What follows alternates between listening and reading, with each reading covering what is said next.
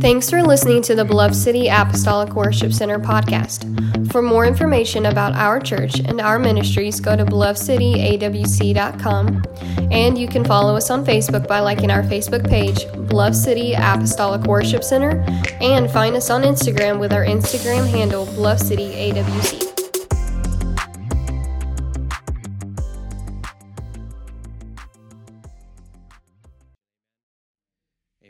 Philippians chapter 4.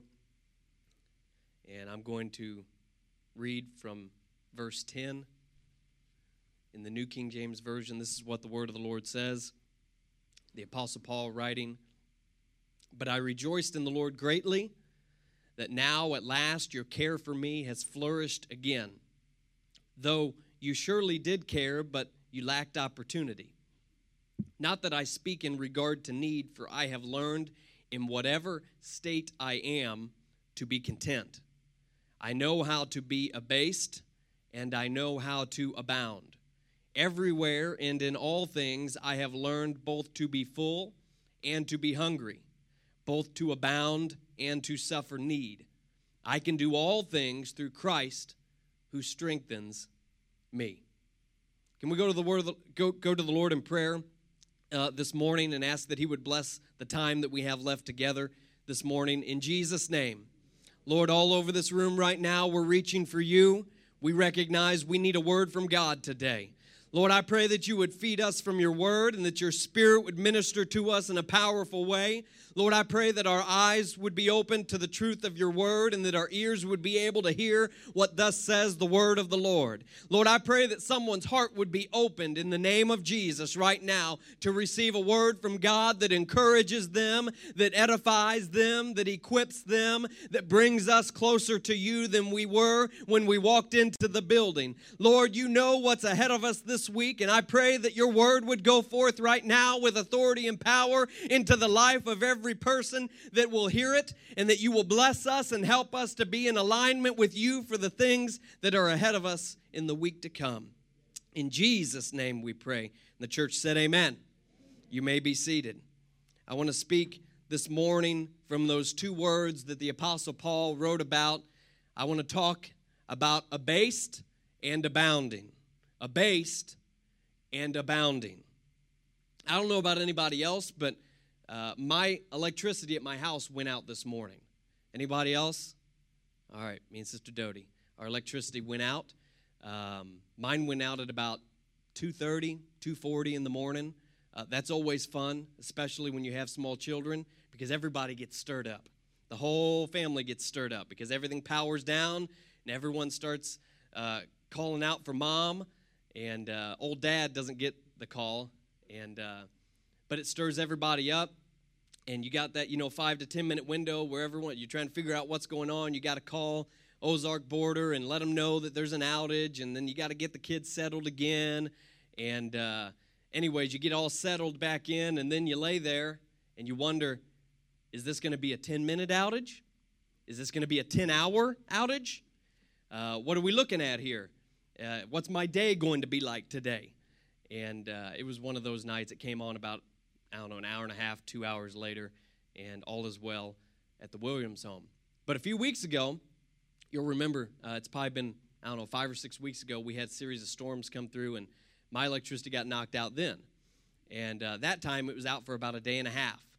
And uh, my kids had never really uh, experienced uh, the power being out for more than just a couple hours. And uh, we all know what that's like.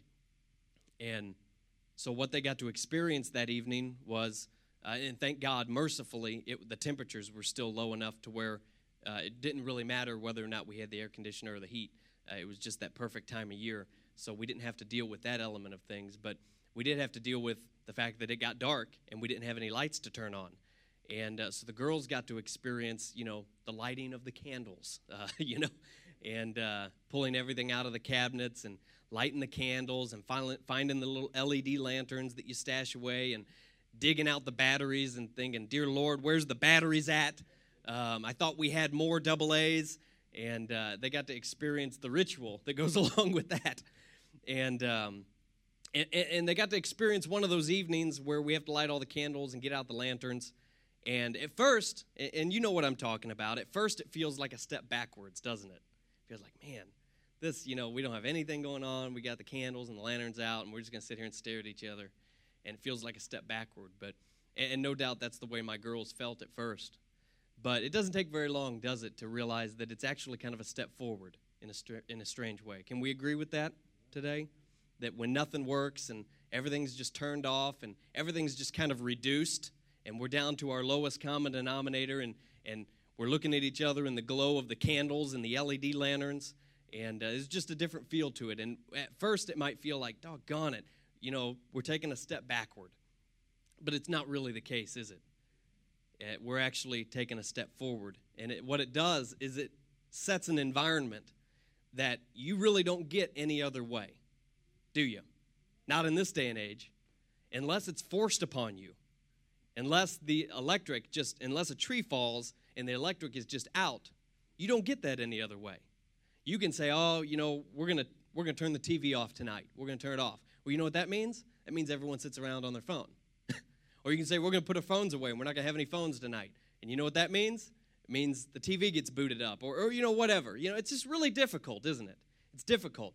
And uh, but but whenever circumstances out of your control step in, it kind of sets an environment that you really can't get any other way. Uh, it takes inconvenience, doesn't it? It takes the inconvenience, the stripping away of the luxuries, the dismantling of the distractions, and uh, getting down to the core of what's happening. And it brings us down to our lowest common denominator. In other words, if we were to use the word that the Apostle Paul used, um, it, it kind of abases us, doesn't it? that, that word, abase, abasement. I know what it is to be abased. It just means to reduce, it just means to bring down to the lowest common denominator. Those two words, abased and abound, leapt out at me recently when I was reading the book of Philippians. And, and that's why I want to minister this morning about abased and abounding. Abased is where miracles start. That, that, and just to use kind of a familiar set of scenario, we talked about the electricity being out. There's something special that happens when, you know, I mean, there's just things that happen that can't really happen any other time, that really don't happen any other time other than when the electricity goes out. There's connections that are made, there's activities you partake in, there's just things you do as a household, as a family, as a couple, uh, what have you, that, that you really don't do any other time. And in a spiritual sense, if we were to use that word that the Apostle Paul is ministering in the fourth chapter of Philippians, that abasement, that that, that word of being abased, being reduced, there's things that happen in the spirit that don't happen any other time other than whenever things get stripped away, things get brought down, things get reduced, things get dismantled around us, and we're left with just that lowest common denominator. Am I right this morning? Does anybody understand what I'm talking about? Anybody ever been to the place where spiritually, just in life, everything else has fallen apart Everything else has been disconnected. Nothing else seems like it's working, but that's where God starts to work. Amen? And Paul knew all too well that when I am abased, that's where miracles can start to happen. Impossible is where God operates. Amen? That's where God does his greatest work, is whenever we put our hands up and say, you know what, it doesn't really seem like anything can work right now. It doesn't feel like I'm connected to the power. It doesn't feel like the circumstances are right, but that's where God can start to work in the difficulty, in the challenge, is where growth begins. And it's in those low places of life, it's in those valleys of life. And you know what I'm talking about today because many of you have walked through those low places where you feel disconnected, where everything else feels dismantled, and you don't feel like anything's working. And you found it to be true. It's true of your testimony today that that's where God begins to work. That's where God does his best work at. That's where God grows a person, He grows a family. We get our roots roots a little bit deeper. We step out into new areas, and our faith starts to grow whenever we are abased. Amen? That's where all the ingredients for greatness exists at, is whenever we are in that low place. To use the language that Paul uses in Philippians chapter 4, abounding begins in abasement. Abounding begins whenever we are abased, whenever we are reduced, when everything around us has been quieted down, when the inconvenience sets in, when the dismantling and the distractions are all set aside. That's where things start to happen. That's where God starts to be able to do his work. That's where abounding actually begins, is whenever God has brought us down to the lowest common denominator of who we are and what we are. The scriptures tell us that exaltation begins in humility. Whenever we are humbled, that's where God starts to exalt, right? Legacy has its roots in languishing. Sometimes when we're toiling, we're languishing, we're, we're, we're, we feel like we're just going in circles. That's where God's got things in the work. That's where, even when we don't see it, He's working. That's where He's doing it at. That's where He's doing it at. He's doing it whenever we're reduced. He's doing it whenever there's a humility that's imposed on us that maybe we didn't ask for. I didn't ask for the electricity to go out that day, it wasn't part of my plan. But sometimes life just happens. Sometimes things begin to happen, and we're brought down to that state where we're reduced where there's things that aren't going on that are usually going on around us. And that's where God can do a work that will stand the test of time in our life. Amen? Those far reaching effects often gain traction, Brother Joe, in those reduced environments. I'll show you how that works here in just a couple of minutes. But just like those memories that you can make when the electricity goes out, right? You got the kids gathered around and all of a sudden you're playing a board game instead of, you know, or whatever, instead of doing whatever you normally do. You know what I'm talking about. Those things can't happen any other way. It's not happening. Those things don't happen. That traction, those memories, just to use the metaphor that I keep using, those memories and that traction you gain as a family, as a household, it can't be gained in the full the full light of every light in the house being on. It's not gained in the glow of the television screen or the phone screens, amen? But there's traction. There's things that are gained whenever we get reduced and whenever we get simplified and we get brought back down to the lowest common denominator. When there's a season of simplicity, does anyone know that I'm talking about the season we're in as a church right now? When we're in a season of simplicity, when we're in a season where to our physical senses it seems like we're a little bit reduced, amen? Can we just get down to reality where we are? When there's a little bit of humility, when there's a little bit of to use Paul's word, there's abasement, there's we've been abased, we've been brought down a little bit, and we're not we don't feel like we're operating and firing on all cylinders like we normally do. And there's things that have been removed from the equation where we don't have the full worship set and the full worship group and we don't have the full service and we don't have the full crowd and we don't have the full time slot and we don't have the full service schedule and everything's just feeling a little bit simplified and a little bit reduced and that's just the season that we're in and I want to encourage somebody today, whether you whether you can identify with us collectively being in that season or whether you can identify with personally feeling like you're in a season like that right now, God's at work, God's doing something, God's trying to get you to do something that maybe you haven't done in a while. He's trying to get you to dust something off that you haven't dusted off in a while because there's a work he wants to do in you. There's a growth process that he wants to initiate in you. Amen. We see it when the Apostle Paul was in prison. The book of Philippians, the letter of Philippians, was written from prison. Paul spent a lot of time in his ministry in prison cells. Amen. He was imprisoned for the gospel. It was unfair. It was uncalled for. It was exactly the opposite of what everything thought, everyone is the opposite of what everyone thought would be best for Paul's ministry. If we were having a meeting right now, and we were having a strategic meeting, we just get the, the meeting of the minds happens. And we all come together and we open the floor today and we start thinking, what's going to be the best way for the Apostle Paul to make a difference in his generation? What kind of thing, what would we come up with? We would say, well, we need to make sure that he has enough tickets to take a boat wherever he wants to go. We need to get this guy crisscrossing the entire world. We need to get him on a boat to Rome. We need to get him on a boat to Philippi. We need to get him on a boat to Ephesus and to Colossae and to Galatia. We need to get this guy everywhere. We need to have him on the move. We need to have him mobile. He needs to be in every pulpit every week. We need to start a YouTube channel for the Apostle Paul. We need all this stuff going on. We need to pull out all the stops and we'd have a meeting. And in our natural faculties, I promise you that's the plan we'd come up with, some semblance of it. We'd try to fund his missionary journeys, we'd try to make sure he was able to be on the move and that he didn't lack anything. But God, in his wisdom, led Paul to a place where he was imprisoned because he was preaching the gospel. It was the exact opposite of the plan that we would probably come up with. It was probably the exact opposite of what Paul had in mind when he answered the call to preach and he decided that he was going to be a minister of the gospel. But you know what he did while he was in prison? Many of you know this. He wrote letters. He wrote Philippians. He wrote Ephesians. He wrote Colossians. He wrote Philemon. He wrote these letters. These letters that are still part of our New Testament today that we can turn to right now and we can read the Word of God.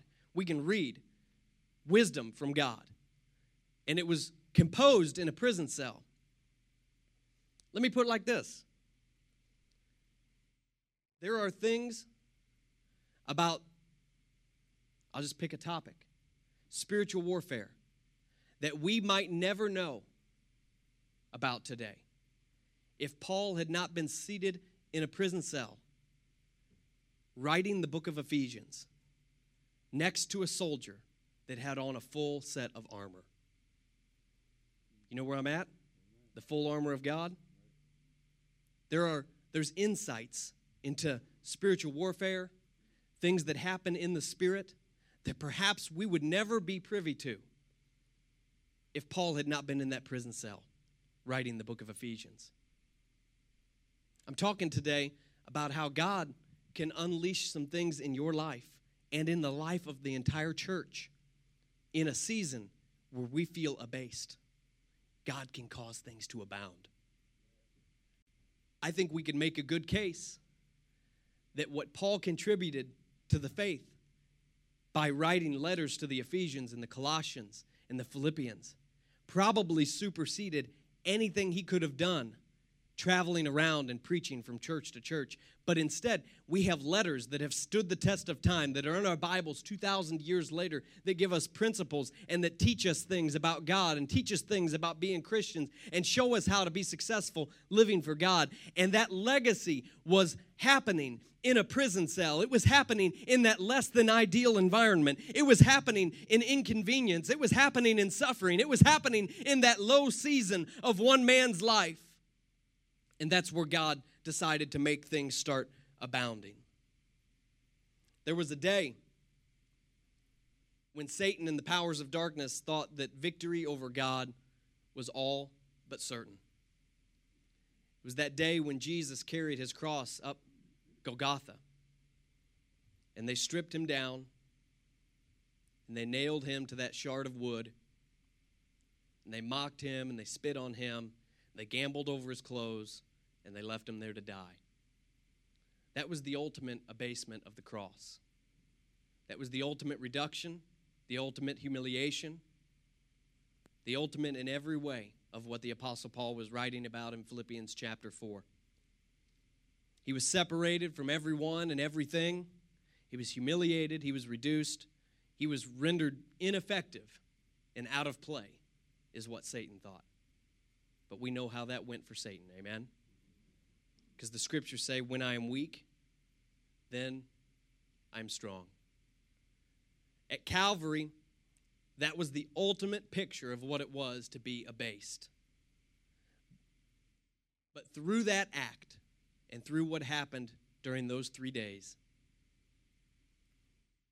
there was life that sprang forth. There was abounding life that sprang forth we're able to receive the gift of God's Spirit into our life today because of what happened at Calvary, because there was a life that sprang forth in that low place, in that place where there weren't any answers, in that place where it seemed like there was just a reduction, like there was nothing going on, everything else had been stripped away, that's the place where God chose to perform a miracle. That's the place where God decided to extend life to you and me. That's why every year at Easter, we go back and we look because we recognize that in that low place, even though we don't like going back there, Joe, even though we don't like looking at that place and we don't like meditating on the pain and the suffering and everything that our Lord and Savior went through, we recognize that that's the place where life comes from. That's the place where power comes from. That's the place where everything that we need to be successful and to make it to heaven comes from. It came from Calvary, it came from that low place. And today, I want to encourage somebody in the Holy Ghost. Maybe you're identifying personally with being in that low place where you felt a little bit discouraged, you felt a little bit disconnected, you felt reduced, you felt simplified, you felt like things have been stripped away, and you're not sure what's going to work and what's not going to work anymore. But I'm here to tell you today. God's wanting to grow you. God's not finished with you yet. God has a season. I wish somebody believed it this morning that God has a season ahead of you. I don't care what season of life you're in, I don't care what decade of life you're in. God has a work for you to do. God has a season that's ahead of you, that's ahead of all of this low place and this abasement that we've been dealing with. But collectively and individually, God wants to encourage somebody today and say, though today I may be abased, I still know what it means to abound. I still know what it means to live for God in authority and power. I still know what it means to live for God and be victorious in the name of Jesus. I still know what it means today to make a difference in somebody's life. And I can do it even if my circumstances may look like I can't do it. Even if my circumstances around me are less than ideal. Maybe if I look around and I feel like I'm in a prison cell of life and I feel like I'm being heavily guarded and I feel like I don't have a whole lot of room to work and I don't have a whole lot of space to maneuver, there's still something that God is on the move and doing today want to tell somebody, and I want to tell the church collectively, that the church is alive and well. The church is alive and well. There may be seasons we go through. We've gone through seasons like this before where you could describe it as abased or reduced. We've been hit with staggering losses. We've been challenged. We've faced seasons of renewal. We've faced seasons where we've had to take a couple steps back. But hear me today, it's actually been a couple steps forward. Don't let your natural faculties fool you because there's something going on in the spirit. There's something God is preparing His church for today. And even though in our natural natural sense, we may feel like we're abased. God has an abounding season ahead of us, and every single one of us has the ability to be a part of it. If we can just open the eyes of our faith today and see in our faith what God is doing among us, then we will see that there is a season ahead of us and that the church is alive and well. The church is alive and well not because we're hyped up, not because we're pumped up, but because we are connected to the one true living God, because we have the gift of the Holy Ghost working inside of us, and nothing can take that away. It doesn't matter what's going on in the world, nothing can blow out the flame of the Holy Ghost in the church, in the church that prays, in the church that stays in the Word of God, in the church that loves one another. Nothing can blow out the flame of God's Spirit. And even though we may be abased, and we may be in a low place, and we may feel a little bit reduced and a little bit oversimplified, the candles are still lit. We can still see what's going on. We can still be led by the Holy Ghost. And there are some things that can happen even on a Sunday morning like this. There are some things that can happen during weeks and months like the ones we've been facing that couldn't happen in any other set of circumstances except the ones that we're facing. I know the Antichrist spirit is strong and at work. I watch the news and I see the news just like everybody else does. It's loud and it's visible, but the Spirit of Christ has already won. Death has been defeated, sin has already been dealt with, church. We have still got the best message that the world has to offer. We've still got the best message of hope, the only message of hope. There might be a lot of counterfeits floating around, and I know we feel inundated and we feel that pressure of the Antichrist spirit coming against the church and coming against everything that God wants to do. But I want to encourage you today nothing can stop the testimony of one child of God that decides to open their mouth and share the gospel with somebody. Nothing can stop the hope of the gospel of Jesus Christ. Even though we may be abased, even though we may be reduced, there's nothing that can stop the Spirit of God from reaching out into people's homes and into your neighborhoods and towards your lost loved ones and abounding and doing an abounding work of the Spirit in their lives. Do you believe that today? Do you have faith for your neighbors? Do you have faith for your lost loved ones that there's still an abounding work of the Spirit that He desires to do? He can do it because the church is alive and well. The church is full of God's Spirit, and there's nothing that's going to stop the will of God in the earth. There's life on the other side of a low place.